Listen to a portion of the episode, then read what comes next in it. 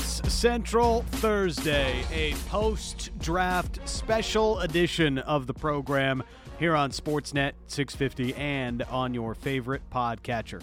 Stan Riccio and Satiar Shah in the Kintec studio. The draft is in the books. The Vancouver Canucks making seven selections. They came into the draft with seven selections scattered across the first, third, fourth, and sixth rounds. And they made those selections. Tom Willander at 11, Hunter Brzustewicz with the 75th overall pick, Sawyer Mynio, 89th, a left shot defenseman, Ty Mueller, overager at 105, Vilmer Alriksson at 107, and Matthew Perkins at 119, Aiden Celebrini with the 171st pick mm-hmm. in the NHL entry draft. Yeah, the draft is in the books. And honestly, I mean, I was hyped yesterday because the Canucks picked Tom Willander, and we had a lot of fun with that. And I was really happy the Canucks picked the big righty defenseman with a lot of talent and um, great skating ability. He was just fun to talk to. He was great interview. If, yeah. if you missed any of it, make sure to go back on the podcast and check it out. Uh, we actually packaged the mm-hmm. Willander and Allvin interviews into a nice, easy, and tidy, quick podcast version. And there's also the entire first round you can go back and listen to on uh, on your favorite podcatcher. Yeah, it's worth checking out, especially for the full length if you have the time and want to relive the first round of the 2023 NHL entry draft. Now, day two, I love their first pick. Yes. Uh, he is somebody that we also discussed as being a guy to watch for in the second round, perhaps late first round, even mm-hmm. as a guy to keep an eye on, Brzustewicz. And well, the Canucks pick him up uh, in the third round with their 75th pick. So in terms of value, I think that is by far the the most exciting pick they've made on day two. By yes. far, the most exciting pick they made on day two. Another right shot defenseman. Yeah. And uh, player that uh, moves the puck out of his own end really well. Transition defender is how he would be best described at this stage of his career. And going into his draft year, took on a lot more responsibility. So somebody that they are really excited about and somebody that for a lot of people had a higher grade than uh, where he was actually selected. So that uh, generally tends to be one of the positive picks. But after that, it was the opposite. Those that are public evaluators of, you know, the prospects going into the draft, I would say the Canucks uh, made picks that were lower on public draft boards mm-hmm. and in the public eye than where they ended up selecting these players. Yeah, and and honestly, like I mentioned this on Twitter, and I always cringe when this happens because we're going based off a lot of public lists and things that are made by talent evaluators outside of the league. And being off the board from that perspective doesn't necessarily mean off the board within the industry and within right. teams and how they have their lists. But yes, I mean, my big sentiment today was a lot of off the board picks by the Vancouver Canucks outside of Brzustewicz uh, selection. And that's not to say that none of these picks have any merit or logic behind them or there's no reason to select them it just seemed like a very specific player type they targeted here. We're not afraid of dra- drafting a couple overagers. Ty Mueller, who's 20 years old, Matthew Perkins, who is 19 years old. And both players are described as very intelligent hockey players that have good details, but still have a lot of flaws they have to overcome, especially when it comes to quality traits and, and those sort of things.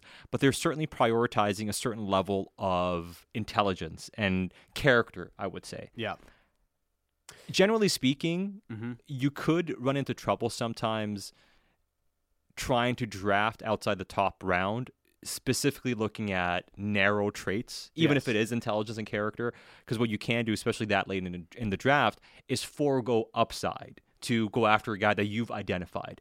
But it is a strategy that a lot of teams do employ. And we saw Mike Gillis do this when he was a GM of the Vancouver Canucks one year as well, when they drafted Ben Hutton. Uh, they drafted um, he was he was an overager at that point. They drafted Alexandre Mallet, who in the second round that year, who was also uh, an overager. Uh, they drafted Matthew Beatty as well, I believe yep. it was that year, who was an overager. So they drafted like four or five overagers. Now you can make the case that it's not a smart strategy, and I think it's it's a fair thing to say. Now, depending on how you view it, Wesley Myron, Matthew Beatty, Alexandre Mallet, and Ben Hutton, four players the Canucks drafted in 2012. All four were overagers for that draft. One of them ended up playing 468 games, and that was Ben Hutton. Mm-hmm. Now, Mallet, Myron, and Beatty didn't sniff the National Hockey League. None of them. Not, not a single game, right? But they found one guy that's a career, what, third pair defenseman? Yep. Had a moment, but never really lived up to being a top four guy ever. Career six seven type defenseman. Yeah. So there is a strategy we've seen employed in the past in Vancouver. Now, that wasn't all Vancouver did. They drafted some younger players too, and we'll talk about that coming up in a second. But it has merit. Generally speaking, though, it's ended up being a pretty fruitless endeavor outside of finding maybe a bottom six player or a third pair guy, which might be what Vancouver is prioritizing and trying to get guys who can actually perhaps play NHL games. It's uh, a strategy that you know you go across the leagues. It's one that hasn't gotten a lot of love. You know, drafting overagers in the NFL, right? Guys that you know are older prospects later in the rounds, or you know they're senior, you know red shirts, whatever they might have been, and they're 23, 24 years old when they're getting drafted.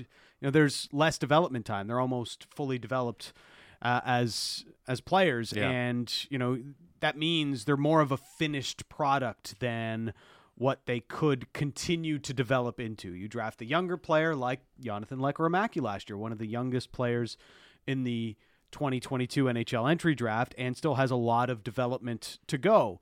Whereas you draft a guy who's almost 20 years old, well, they're more filled out in their body. They have had more development time and they should be dominating in their current level because they're generally playing against younger players.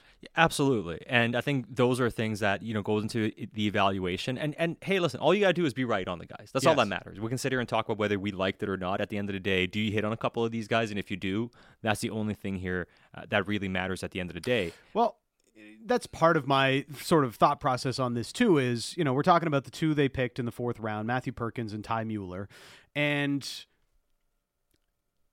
realistically, how many fourth rounders do come around and end up playing in the National Hockey League? Well, okay, so if you look at it, so, so traditionally, third rounders, about twenty percent of them make it to the National Hockey League. Um, and, and by make it to the National Hockey League, I mean guys who play 200 games. Okay, So that's 20 20%. And that number is actually greatly inflated by a few players who've played like 500 games, 600 games, 700 games. If you start kind of breaking it down more towards, okay, individual players who've played, you know, a certain range of games and you take away the high end, it becomes a much smaller number. So that even 20% mark we say about playing NHL games, a a lot of it's inflated by guys who played hundreds of NHL Yes. games outside the first round. So keep that in mind, right? the percentage of a player to be a star is 1.6% in the third round yeah, and 1.4% in the fourth round. And these are numbers by uh, Byron Bader, who uh, compiled uh, 20 years of drafts and went through, Mm-hmm. uh, you know, how players have kind of gone through. And that's uh, that kind of the rate, the hit rate's been the past 20 years, giving five years from the last point that it was drafted. Now things change always, but that's a general kind of list for you here. At the end of the day, not a lot happens No. in, in the in the third, fourth, or fifth round. Now, what's been even worse in Vancouver is I wish there was a one percent hit rate yes, because if you go back, if you go past the, these past 20 years, and I can understand where a lot of the skepticism from the fan base comes over Canucks drafts in the past, because it's not hard to look at what they've done in the past and be very, very underwhelmed, right? yeah. Through a lot of different regimes at this point too. Now, A lot of different regimes. So let's look at the past 20 drafts. Let's go back to 2003. mm-hmm. Outside of the first round, how many impact players do people think the Canucks have drafted? And I mean impact as in like top six forward, yeah, top four defenseman, mm-hmm. number one goalie. That's impact to me. It's not like, you know, you, you find a Ben, ben Hutton, who makes the list actually, but you find a Ben, Hutton- ben Hutton or Adam Gaudette. yeah. They aren't hits. They're hits in terms of, yeah, they played games or something for you, but they're not, They're not, not needle hits. movers. They're not Yeah. hits in the big way, right? Um, and you know, even with Gaudette, you know, a lot of his games came because you know the Canucks just didn't have a lot of talent uh, on the team. So the most high end defenseman they've drafted in the past 20 years is Alex Edler, third round 2004. That checks out. 2004, right? I guess you know some will name Gustav Forsling, who's turned out pretty well with He- the with pre- the Florida Panthers. He also makes the list. Yeah. So he's on the list here. So there are nine players who actually made some impact. And I mean some, but in terms of actually top four. So if you want to make the case of Forsling, he's one. Yeah. Alex Edler is the first one. That's in 2004. There's Mason Raymond, who's the best, highest scoring forward they've drafted Yeah. outside of the first round of the past 20 years. There is Neil, Nils Hoglander, believe it or not, makes the list Yeah. because of the production he's had, which is kind of sad. You know, like he makes a list of some of the best draft picks outside the first round And he's Vancouver. not even really a fully developed player yet. Kevin Connauton makes that list. Ben Hutton, like I mentioned, makes it makes that list. And maybe the best selection in recent memory, Thatcher Demko, Yeah. Star goalie. They found him in the second round, but that's it. I mean, there was a star So outside of the first round, that's all you're getting in the last 20 years. Yeah, like Alex Edler is like you know Ring of Honor type of guy. Like that, that's the type of career he had. So you'd say he's a huge hit, right? Yeah. Demko's a huge hit. Forsling's a hit, but he didn't play for your team. But like, how big of a hit? Mm-hmm. There's like you got two real quality players in 20 years that they drafted outside the first round. So when that's kind of been the case, I understand the skepticism Mm-hmm. in this market when they see players get drafted, especially guys that don't have a ton of upside. Because it's like, sure, great, you want to get some NHL players, but are you guys ever going to hit on something outside of the first two rounds ever? You want to hit on something that's a little bit more tantalizing in the second, third, fourth rounds, right? What has helped what has helped Tampa Bay so much during this dynastic mm-hmm. level run that they've had over the last number of years? Now I know, you know, it sort of came up short this year losing in the first round, but you know, they went to three straight cup finals, nothing to scoff at. And it's a lot of it propped up by guys they selected after the first round. Yeah. Brayden Point, Anthony uh, Cirelli. Uh, you know, you have even Ondrej Palat, who was a later round draft pick. Yeah, Cirelli, guy making six million now. Uh, Yep. Palat making over five million. Somebody texted in and said, "Does Jannik Hansen not count?" He's on the list too. Yeah. There's nine players. Let me go through the list again here, right? Mm-hmm. And it's it's Hoglander, Gaudette, Demko, Forsling, Hutton, Connauton, Raymond, Edler, and Hansen. Yeah. That's eleven players, Yeah. right? So that's one player almost every second year, and only two are high end guys. Like Jannik Hansen, at his best, was a third line winger. At his best, you know, a number six forward on a team, right? Yeah. He wasn't a guy making five or six million. The guys you just named on Tampa Bay, we're talking what? Brayden Point, third Yeah. round. Stars. Eh, listen, you can't even hit on one guy, and I'm not saying you have to hit on one or something, but that's what they hit on, and that's what I'm talking about when it comes to big hits in the later rounds. And some of it is dumb luck. You know, some of it is maybe just prioritizing hit guys that score a ton, and we hope that those guys will hit, right? Like there's that level of strategy. It seems like the Canucks have just gone in a way that's, you know, maybe this guy we can develop into a bottom six role player for us. And do you really want to use the draft for that? Like, why not use those fourth round picks to go out and acquire that kind of a guy around the league? And I think, I mean, that's fair. We're going to talk to Todd Harvey coming up in Yeah. a second, asking him, you know, what they're prioritizing here uh, with what they're taking, and perhaps do they have opportunities to move down? One of Mm-hmm. the discussions about want to get getting some of these guys by moving down in the draft. The one thing I would also say is, for all the talk about that, and and you're not wrong, and I agree. Yeah. We just went through, you know, when will this team team hit on stars? They never hit on stars outside the first round, really, and. You know, if you don't take guys that have that potential, then when is that next going to happen? But we also say this team needs to develop its own fourth line centers, third line centers, Yeah. bottom pairing defensemen, Mhm. guys that can play specific roles. You can't be going into free agency trying to sign Teddy Blueger and David Kampf because you don't have anybody coming within your own system. Yes. You can't go out there and try to find the next Barbashev and pay him five million. Why don't you develop the next Barbashev? Yep. Type of deal. And Barbashev's a higher level player again than some of the guys we're talking about here. So if the projection is these are guys that are going to be a third line center for us long term, Mm-hmm. you know, the type of uh, piece that we think is going to come come come up internally, so we don't have to pay for that. Then there is logic behind it. Again, it comes down to one of the discussions we had the other yesterday about ceiling versus certainty. Mhm. At the end of the day, you need a high baseline. If you don't have the high baseline, I don't care about uh, what you may project as. Because like if you don't hit the baseline with production and ability, Yeah. I, I don't care about your smarts. Like you have to hit a baseline, right? But if you hit the baseline, then it comes down to how you're evaluating the ceiling versus the certainty of the floor of the player. And yes, player X, his ceiling might be scoring right winger, right? But there's a 5% chance he hits that. Yeah. This player here has a 0% chance of being a top two centerman, but based on his projection, has a 25% chance of being a third line center. What are we going to draft? The 25%. Again, you can make the argument it's better to go for the winger Yeah. because you have a higher upside, but I think that's kind of the calculation here on guys. And if you're right on it, great. Mm-hmm. Great. Then you have that backfill finally. Uh, Jay texting in Canucks new managers has put a giant emphasis on development more than previous regimes. That in itself instills more confidence for me. Uh, it's a good point, Jay, and and you know what they they should be, and we have talked about that. You know they definitely made strides at Abbotsford in Abbotsford with some of the development progress they had for their young players. and they've been able to identify some intriguing talents, right? We talked about Akito Hirose, Cole McWard. Are those guys going to amount to much more than what we saw at the end of this past season? Maybe not, but it, you can tell that the idea of prioritizing smarts is there for this team right now. And they think that that's something that they can translate into players that are functional for their teams moving forward. So it's their belief process. It certainly is not one that everybody agrees with, but they at least have an idea of what they're looking for and they target those things, those traits when they get to the draft.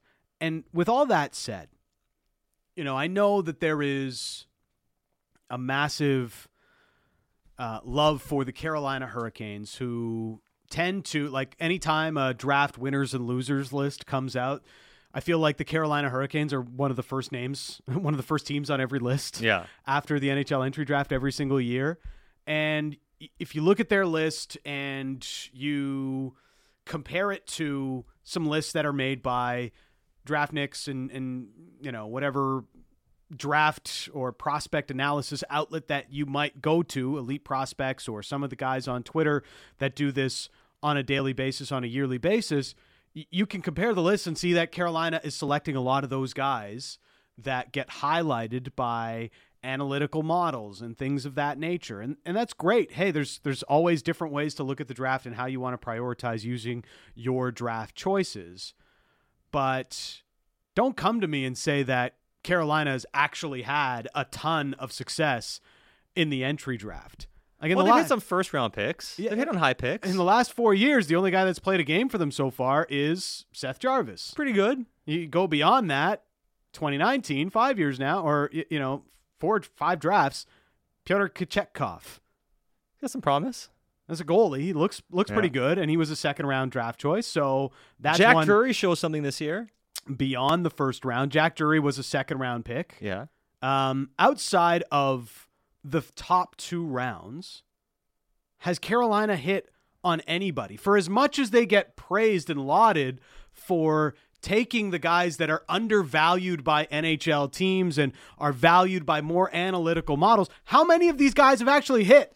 Show me some. Morgan so, Geekie? Yeah, Morgan Geekie now playing uh, with the Seattle Janne Kuokkanen? Yeah, uh, I him. couldn't even tell you who ga- who he played games for. Uh, Eetu Luostarinen, who's now with the Florida Panthers, second, second round, round pick. pick. Second round pick. He's he's a good player. tell me one after the second round, Sat. Nicolas Roy. That's 2015. Now, uh, 2015, fourth round he was pretty good. Yeah. I mean, hey, I, I take a Nicolas Roy outside the second round for the Vancouver 100%. Canucks the past six, seven years. But that's but your point does stand. That's Even, going beyond the Don Waddell era and, and this whole Tom Dundon sort of like we're gonna prioritize analytics, we're gonna have a model, and we're gonna follow it, and that's that's just gonna be how we do business. Since they've been doing that, they don't hit anything outside of the top two rounds. That's true, but Vancouver's not even hitting on second round picks. Now, no, Vancouver doesn't even have second round picks a lot of the time, which is a bigger issue. If you had more, perhaps you would have hit on more of yeah. them. But like at least they had Kochetkov who looks good, right? He was a second round pick. Jack Drury, second round pick. Luostarinen, who's now with Florida, good player, but he was a second round pick, right? Mm-hmm. So I mean, they've at least hit on second round picks. Sebastian Aho, superstar player almost. Yes. Second round pick. So they've hit on some of those guys at a high level. Vancouver hasn't hit on anything close to that in the second round. Like I mentioned, the past 20 years, the two best players they've drafted, Alex Edler, Thatcher Demko. You know, and and it's taken a while. Now, but people my, people texted and said Kevin Bieksa that was 2001. Like we're saying past 20, 20 years. If, if, we have to do a whole 40 years of different discussion, we're looking at t- you know 20 years, 10 year installments. That's what Vancouver has to show so far. My, my bigger point is, and I'm not here to like yeah. To, to poo poo what the Carolina Hurricanes are doing. Okay, a little bit of poo pooing. Okay, maybe I'm doing. Maybe it sounds like a little bit of poo pooing what they are doing, but even if you can look at a team and say that their draft process is sound and I really like what they do in yeah. the draft and the types of players that they prioritize and I can see and I can understand what Carolina does prioritize and how they go about making their selections. Guys who score a ton at lower levels, you know, they're they're banking that some of that will translate into mm-hmm. the NHL, right? Great. Cool. I can see it. I can understand your process. I get it you might have a sound process, it still might not work out because that's the NHL entry draft. Eh, the, the hit rate is very, very, very small. Yes, it is. So it's an interesting sort of exercise to go through.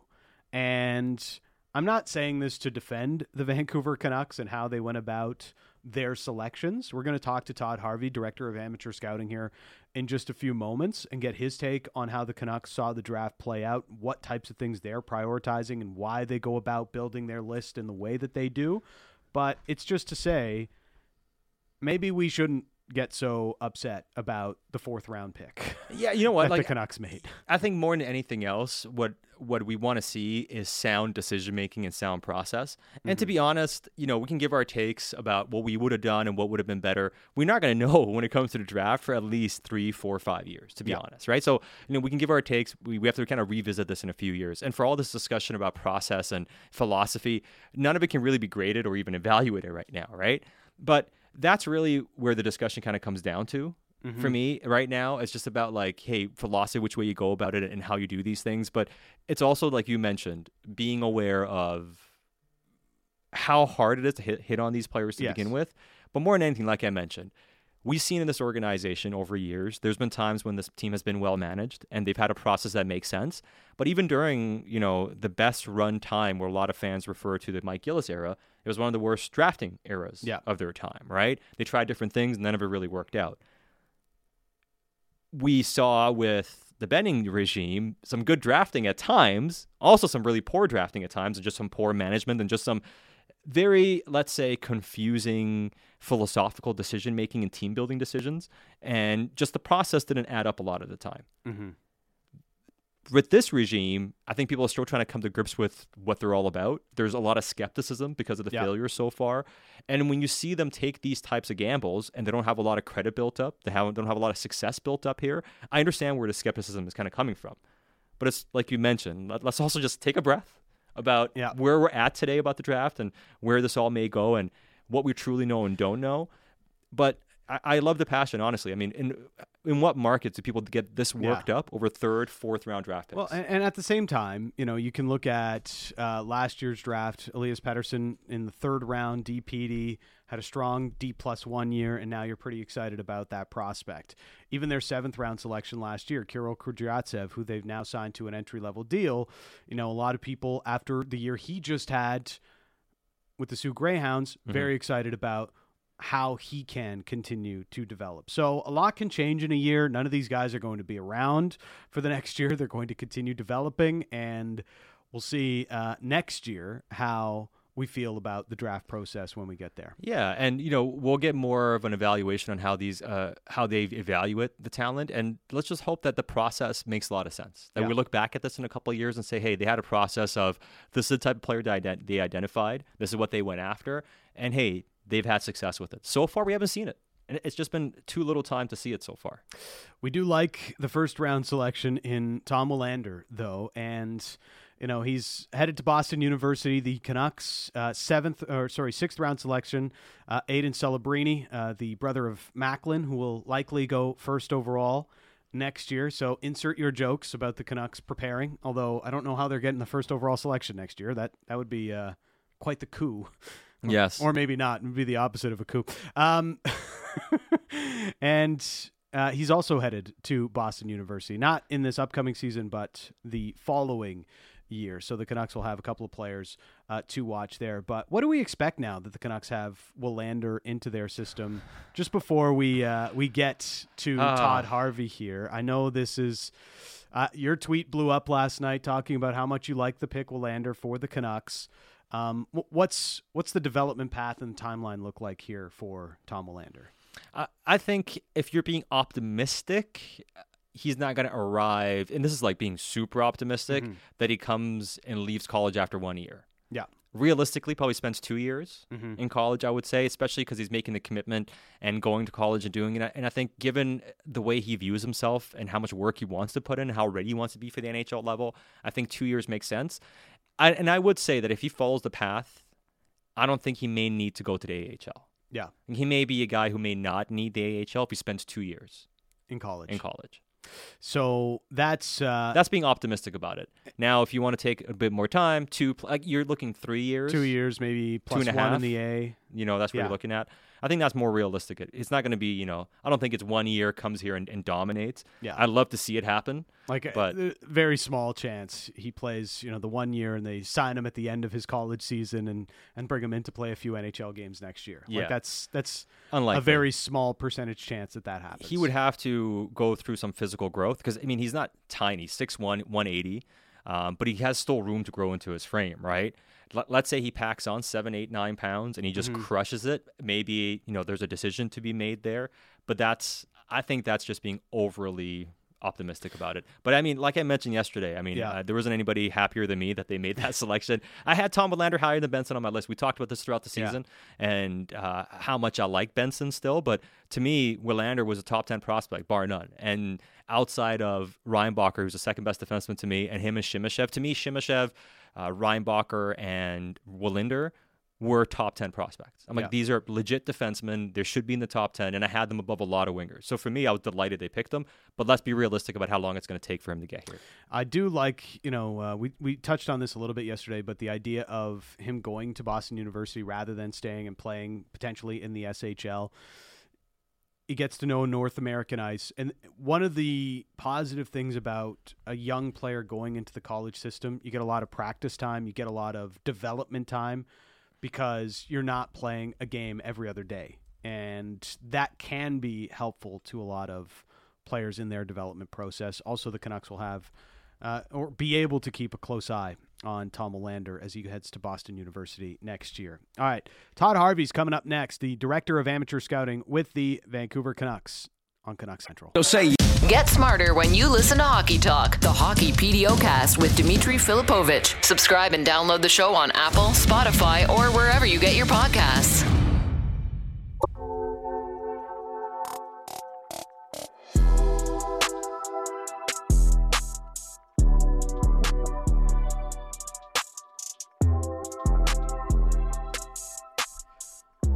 Canuck Central in the Kintec studio. Kintec Footwear and Orthotics, Canada's favorite orthotics provider, supported by over 2,500 five star Google reviews. Find your perfect fit at kintec.net.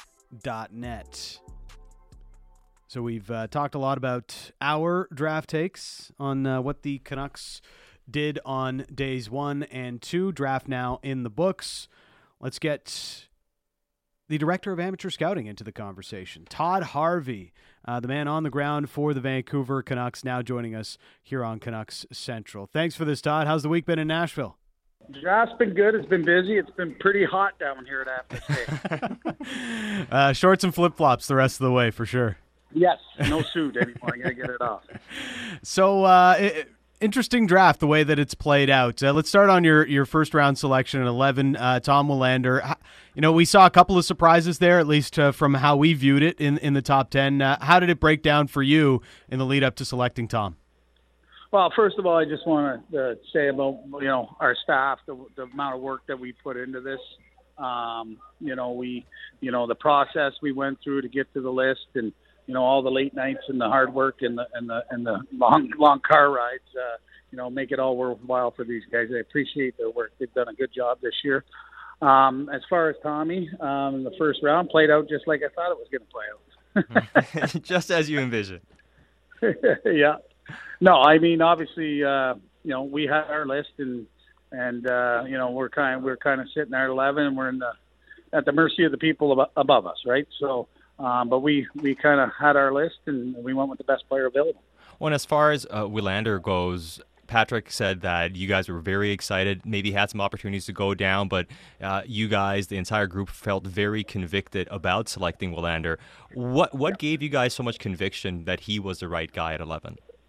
Well, first of all, the character and the person that he is um, really drew us to him, and and obviously the on ice pro- stuff is, is is obviously he's a great player, and we think that he has got some good upside, and uh, you know I think he, his season we we've watched him since you know the Hlinka, and it's just the trajectory has gone up, up and up, and the accumulation of it was a real good tournament for him, and and uh, in uh, the, the the under 18 uh, championship. So um, you know, we were really excited and, and uh, you know, happy that uh, he was there for us. You see more offensive upside in his game? I do, I do, and that's what we, we, we talked about. We love his defense. We love his skating. We love the the, the defensive awareness and and the, the way he plays defense. Um, but I do see some some more offense in his game, and he talks about it. He, he's a, he's a guy that, that that knows what he is and and uh, knows what he wants to work on, and and he goes about doing it. And uh, and I think that at the end, the end of the day, there's more there. And when we talk about upside, I think we get so fixated on you know, what a guy can do production wise, oftentimes. And uh, there mm-hmm. are players, obviously, that, that were wingers available and perhaps even centers that you could look at and say, hey, they have a lot of flash. But as far as projecting upside and projecting a player to be a righty defenseman that could be a top pair guy versus a mm-hmm. top winger, eh, you know, I guess you can always make the case that it's pretty close. But in terms of evaluation, it's pretty easy to see the value of righty defensemen that can play that at that high, right? Let me ask you, where do you find a right-handed defenseman? exactly. Uh, so you know, obviously, you know, we were happy that that he happens to be right, but we would have liked him if he was a left-handed defenseman. I, I mean, the the the way the way the way it went is we liked the player, and he was the best player on our board, and that's why we took him there. When you go about building out your list with uh, with the with the rest of the staff, you know, what traits, um, what what skills are you prioritizing to take, uh, not just in the first round, but but also later on in the draft?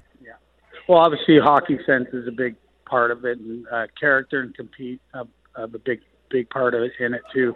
Um, you know, obviously skating and all the other skills are, are great to have, but you know, we we really kind of look for a little bit of every. Not players, not every player is going to have all those skills. So we're looking at, at what where they can get to if we work with them in development and and uh, look at how high their ceiling will be, and uh, you know that's kind of what we look for. You guys did select a couple of players that have been through the draft process once or twice uh, yep. today, and uh, what goes into the process of drafting those players? And in terms of IQ, I think when we look into those guys and at least read what we can find, the mm-hmm. IQ stands out about them. But what have you seen yep. from those players through their development the last couple of years that makes you believe that they can, you know, uh, become players down the road? Well, that, and that, and that's I, will talk about Perkins first. I, I, I look at him. He's a slight frame. He's got a lot of room to grow. Uh, a little late developer, and uh, the way he skates, he's got a good skill there. He's a real good skater. He's got good smarts. He's been used on the penalty kill, and I do think there's some some some offensive upside there um, confidence will be a big thing for him in getting stronger. Do, do you think uh, when it comes to hockey sense and, and, IQ and smarts on the ice, do you think that can help a player um, sort of overcome some of the things, other things that they lack? Yeah, I think definitely. I mean, obviously, a smart player that has deficiencies in skating can read the play and get there just as quick.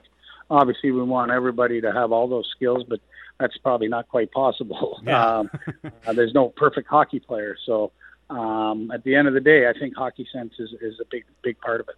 Well, in, in the hockey sense, obviously, I know Patrik also spoke a lot about character and, and guys and how hard mm-hmm. they work because a lot of it does come down to the level of dedication players are going to have and how hard they're going to work and how willing they are to get to that level. But also, how yeah. difficult is it to, to judge that? And perhaps sometimes with guys that are a year older or two, do you mm-hmm. have more of a, say, um, uh, more information to look at perhaps to judge that they can be the right players to develop? Yeah, I mean, obviously, our guys have followed these guys. They've seen them play before, and our guys do a lot of homework on these guys. And uh, I think at the end of the day, um, you know, they they really push for them and and and thought they they they see what the player they can be and and the dedication that they're going to put in. So we know these players, and and uh, and and that does have a lot to do with. Uh, um, selecting these players is the, the compete, the dedication to, to get better.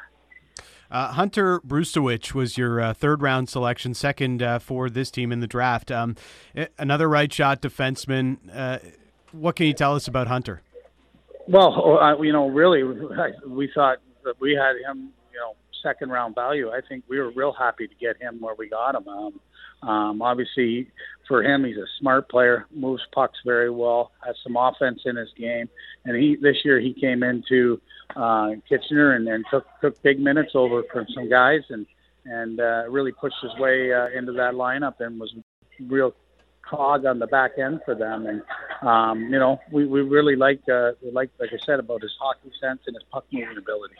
Well, and you know, one of the things that's uh, pretty clear, and at least theme wise, from the defensemen you pick, guys that are good in their own end and guys that project to be good defensemen. And we're starting to find out it's becoming rarer and rarer to find good defensive defensemen and guys that can play, you know, at a high level, still move the puck. And how much yeah. of how much of that went into your selection of Sawyer Mynio, uh, the lefty defenseman? Yeah, no, uh, we we we've followed him all year, and I think that um, if you look, I still think there's some offense in his game. He moves he moves really well for for his size. He's he's got room to grow out on his frame. Um, um, but he was pushed down the lineup. They had a real good team there this year, but he he learned how to play defense and move pucks. Uh, he was first over the boards for the penalty kill. Um, you know, late in the games, he was the guy that they relied on, and uh, and I think you know next year you'll probably have a bigger role, and and I, I think he's going to see some offense blossom with him.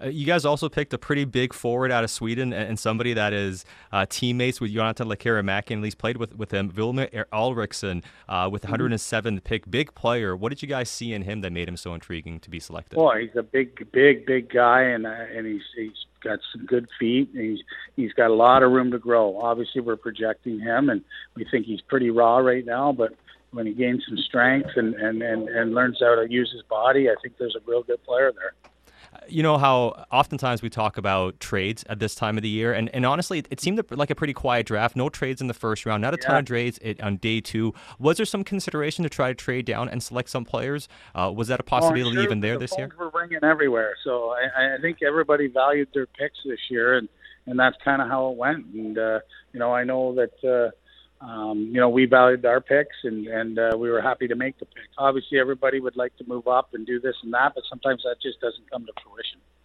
Todd, we uh, appreciate the time, the insights. Uh, all the best yep. to you uh, for, for the summer. We'll talk soon. Okay, thank you. Have a good one. Bye. There is Todd Harvey, Director of Amateur Scouting with the Vancouver Canucks, joining us here on Canuck Central as they finished up. They wrapped up the 2023 entry draft today, Sat. Yeah, and uh, you know you could tell that uh, they believe strongly in the intelligence of these players and why they took them where they took them. And as far as the trade down possibilities go. Um, hey, like we mentioned before, you'd love to, especially when you're drafting a couple overagers, can you trade down and still get your guy, get a couple yeah. extra picks, couple extra, you know, lottery tickets for yourself and and get on with that process? The trade down options seem to be few and far between. And like he mentioned himself, you know, there was fewer than 10 made overall. Yeah, not a ton, yeah. right? So some of those possibilities may have not quite been there for Vancouver, but even if they were, like he mentioned, they valued their picks. Yeah. They, they, they really feel strongly about these players. And when it comes to finding, you know, guys that are good defensively, and I think that was really the focus with the first three picks at the very least, and other guys have good details, but you know, getting those first three defensemen, uh, you know, in the in, in the first round and then in the third round with their three highest picks, I think made a lot of sense. Yeah. And when you profile those players, even, even Sawyer Mynio, who maybe upside wise is a bit lower than the other guys, but being an intelligent two way defender who skates well, mm-hmm. it's a rarity, you know. And, and I think them tr- trying to corner that market made some sense. And I will say that type of defenseman was a bit more plentiful in this year's draft, especially it, in the in the mid to later round. Yeah, when you see and even just read about Brzustewicz – uh, the talk about his mobility, his ability to transition pucks.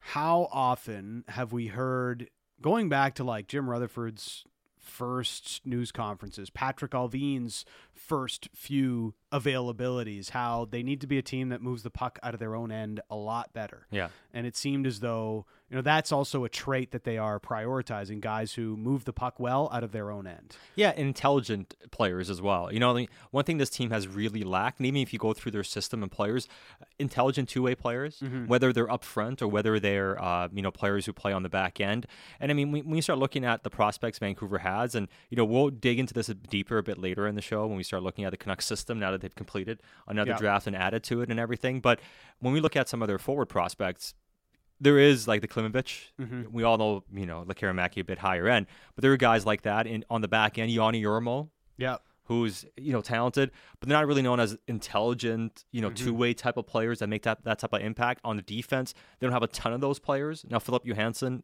you know, Elias Pettersson, but outside of that. Uh, there's, you know, you're not quite sure where it's going to be outside of. Well, even you know some criticisms of players that they currently have their hands on, like Hoglander and yeah. his decision making and different types of like things that they've said about players they currently have in the organization and where they need to improve in order to take their next steps. Yeah, so how much of this is also in terms of organizational need, Yeah. lacking that type of player type in general too. And, and like we said before, when you don't have a ton of players who profile like that for your bottom six, you have Yeah. to go out and acquire that and pay for that, whether it's via trade or free agency. Which is, if you're wasting a couple million and, and you know some mid round picks or whatever picks or third round picks to find a third line center, like it's you're Yep. costing you. So can you do that internally one way or another? Now, the, the thing I would generally say to all that, the players who end up having the most success are the players who are the most talented. Yes. Because they're the ones who end up adapting, adjusting, and becoming those types of players. That's why you oftentimes see guys who were projected to be or were first round picks who reinvent their, their games end up mm-hmm. being the good third line centers after a while because they have a level of talent that's just so superior. And if they're willing to figure it out, they can. So guys can- who scored a bunch in junior and then oh i'm not going to be able to score like that here Yes. in the nhl so i got to figure out how to do things that make me a long time nhl player you have to have IQ for that, Yeah. self awareness for that, and I think mm-hmm. those are two very important things to have. So sometimes that's the player you have to identify, as opposed to the player whose ceiling is lower, because it's even harder for those guys to max out to get there. Like if you're maxing out to be a third or fourth, like fourth line center, that means everything has to go right for you to just Yes. to be a fourth line center, you know. But at the end of the day, just be right on two guys. Can you be right on two guys outside the first round this year? yeah You know, you hit on Willander. Make sure you hit on Willander. Can you get two more players out of this draft? That's that's what it comes down to. You get three guys out of this draft. You don't have a second round pick. Good, you had a couple of thirds. Can you squeeze two more players long term out of this draft? it's so important that they really do start to to build out more on their prospect system and we're going to get to that in just a few moments and sort of reassess where the Canucks pros- prospect system is now after essentially you know this is two big periods that Patrik Allvin has had to build out more of a prospect pool and build out that area of the organization some depth to the organization but the other thing they really prioritize and I'm going to use this text to to get there. Brad and Cloverdale. Willander sounds like he's got a bit of a Mamba mentality, a willingness to outwork and outpractice his competitors. Yeah. I've got all the time for that mindset. Uh, I mean, we could kind of hear it in some of the things that he said to us Yes. last night in our in our interview. You could tell the excitement to get drafted by Vancouver, but also the understanding of how much work still needs to go in to him to get to where his goals are. But that was the other thing Todd Harvey mentioned is we prioritize IQ and character compete. Yes. No, he, he does. And it's hard to identify sometimes because, like we mentioned, it's, it's easy to put on. Uh, you you can be whoever you want to be in a 20 minute interview Yes. or an hour. You know, you can put that on. But some people have that. And the thing that comes out, you know, that or something that he oozes is that type of aura about him, which has been mentioned. And I think, yeah, we had a great chat with him, a great chat with Allvin, and we'll continue breaking it down. There's been some great uh, written work as well. You know, IMAC had a great piece on sportsnet.ca. I read some good work on The Athletic. Hailey Salvian had a great piece, uh, who hosts a show out in Calgary on, on 960 as well. And I know Drance and Harman had some good information on him as well. But what's the common theme that keeps emerging? Like you mentioned, the the smarts he has, but how dedicated and focused he is. The fact that he he's looking at practicing more next year. To him, it's a priority. Going to college, so he has more practice time, so he can Yes. work in the weight room. He can work on his game a bit more. He understands the work that has to go in to being a good player and the path he's willing to take to get there. And people have been coming at me a little bit saying uh, he's not really physical, and like you know you, you're you're you're exaggerating on his edge. Watch him closely. It's like, well, I, I have. He has an edge, and I thought one of the really cool anecdotes was uh, that was written about him was one of his coaches said that he was so he had so much of an edge in practice, and he was so physical in practice that I felt that he was going to discourage our forwards. Because he was so tough on him, essentially. Yeah. Like this is a guy that's just like he doesn't in practice. He's he's trying to kill everybody. But you, you got to tell him to like take it easy. Like you got to rein this in, pal. Like you can't you can't go out there and crush your teammates. Man, and how much what, we what what has Jim Rutherford and Patrik Allvin said about a thousand times? Practice habits. practice habits. But you know, and if you look at the best players in the league, they're the ones who practice the best. Yeah. You know, and, and I'm not saying Willander's going to be one of the best defensemen in the National Hockey League, but that's the type of mentality you want a guy to have. And the thing is, he's super athletic, and if you go through the combine uh, numbers as well, like his power, his skating, uh, his his uh, his, uh, I know you don't verticals don't matter, but it shows you the burst he has and the power and dyna- uh, how dynamic he is in his skating. I mean, he's one of the best athletes in the draft. He is the best defensive skater in the draft and he still has ooh loads of development to be able to do. Like, you know, w- when I hear the ceiling is limited, I, I think that's selling short a guy who's on a completely different trajectory and developmental path than a lot of players are, especially for a guy who just started playing defense three years ago. Uh, let's bring in our next guest, uh, Dennis Wideman, assistant coach with the Kitchener Rangers and coaching uh, one of the newest Canucks prospects in Hunter Brzustewicz. Uh, thanks for this, Dennis. How are you? I'm doing well. How are you guys? Uh, pretty good. Uh, you got it's got to be a pretty cool spot you're in, seeing some of your players get drafted into the NHL now. Hey. Yeah, it's obviously an exciting day for, especially for them. I'm just, you know, for me, it's nice to see the guys that I'm starting to coach that uh, are starting to make it and start to put, make the the next level and make that next step. So, hope, hopefully, Hunter is, is the next one to do that, and Carson obviously, and Matt Matt Andonovski went as well. So, mm-hmm. yeah, it was, a, it was a pretty cool day. Well, and Hunter's a player who uh, obviously is well renowned for his puck moving ability and his skating. What was it like coaching him from a coachability standpoint uh, with you? No, he was great. Um, I never had an issue with him the whole time. His hockey IQ is is elite. Um, you know, he's one of those kids that whenever you tell something to them, he's capable of applying it within the game or really soon after. He can just he just gets it. He gets the game. He's a really smart player. You guys got a good one there. Uh, what would you or how would you describe Hunter as a defenseman? Like what what makes him pop? What makes him go? Yeah, I mean, I think, uh, uh, uh, like you mentioned, there his his puck moving ability is is really really good. I think he sees plays um, great. I think he I think he sees plays at this level in junior that aren't there yet because he's playing with other people that maybe don't see the plays that he sees there. And and I think when he I think when he gets to the next level, when he gets a chance to play with some of the the better forwards and the forwards that are in the NHL or at least in the AHL when they can make those reads, I think his passing ability is going to look even better. Well, and when it comes to you know uh, developing offensively, that's that's one side of it. But in terms of transition defense, making the right reads and being able to have good gap control at a young age, I mean, how rare is that becoming when you see young defensemen come through the ranks these days? Yeah, I mean, I think he he does it a little bit different way. I think there's I think there's some big D-men um, in the league that you know keep their gaps tight and play physical, um, real tight gap. And I think he uses his skating and his smarts to close plays down. Um, he, you know, it's called surfing, but he makes really good reads that if he's got no one on his side and he can get an angle, he skates forward and closes plays down in front of his partner if they, if he reads they have bad gaps. So he just reads the game and sees the game really well. You played over 800 games uh, in, in, the NHL. Uh, now you're coaching in the OHL. I mean, w- what was it for you that was the biggest transition from junior and growing your career into the pros and being able to have such a long career after Dennis? Uh, I, I mean, I think, um, I think for me it was obviously the speed of the game. I think, I, I think it speeds up a little bit, but also when you get to the NHL, if you if you see the game well and and have good hockey IQ, the transition can be not quite as bad because you see plays happen and you can make the plays. And I think Hunter's kind of one of those players.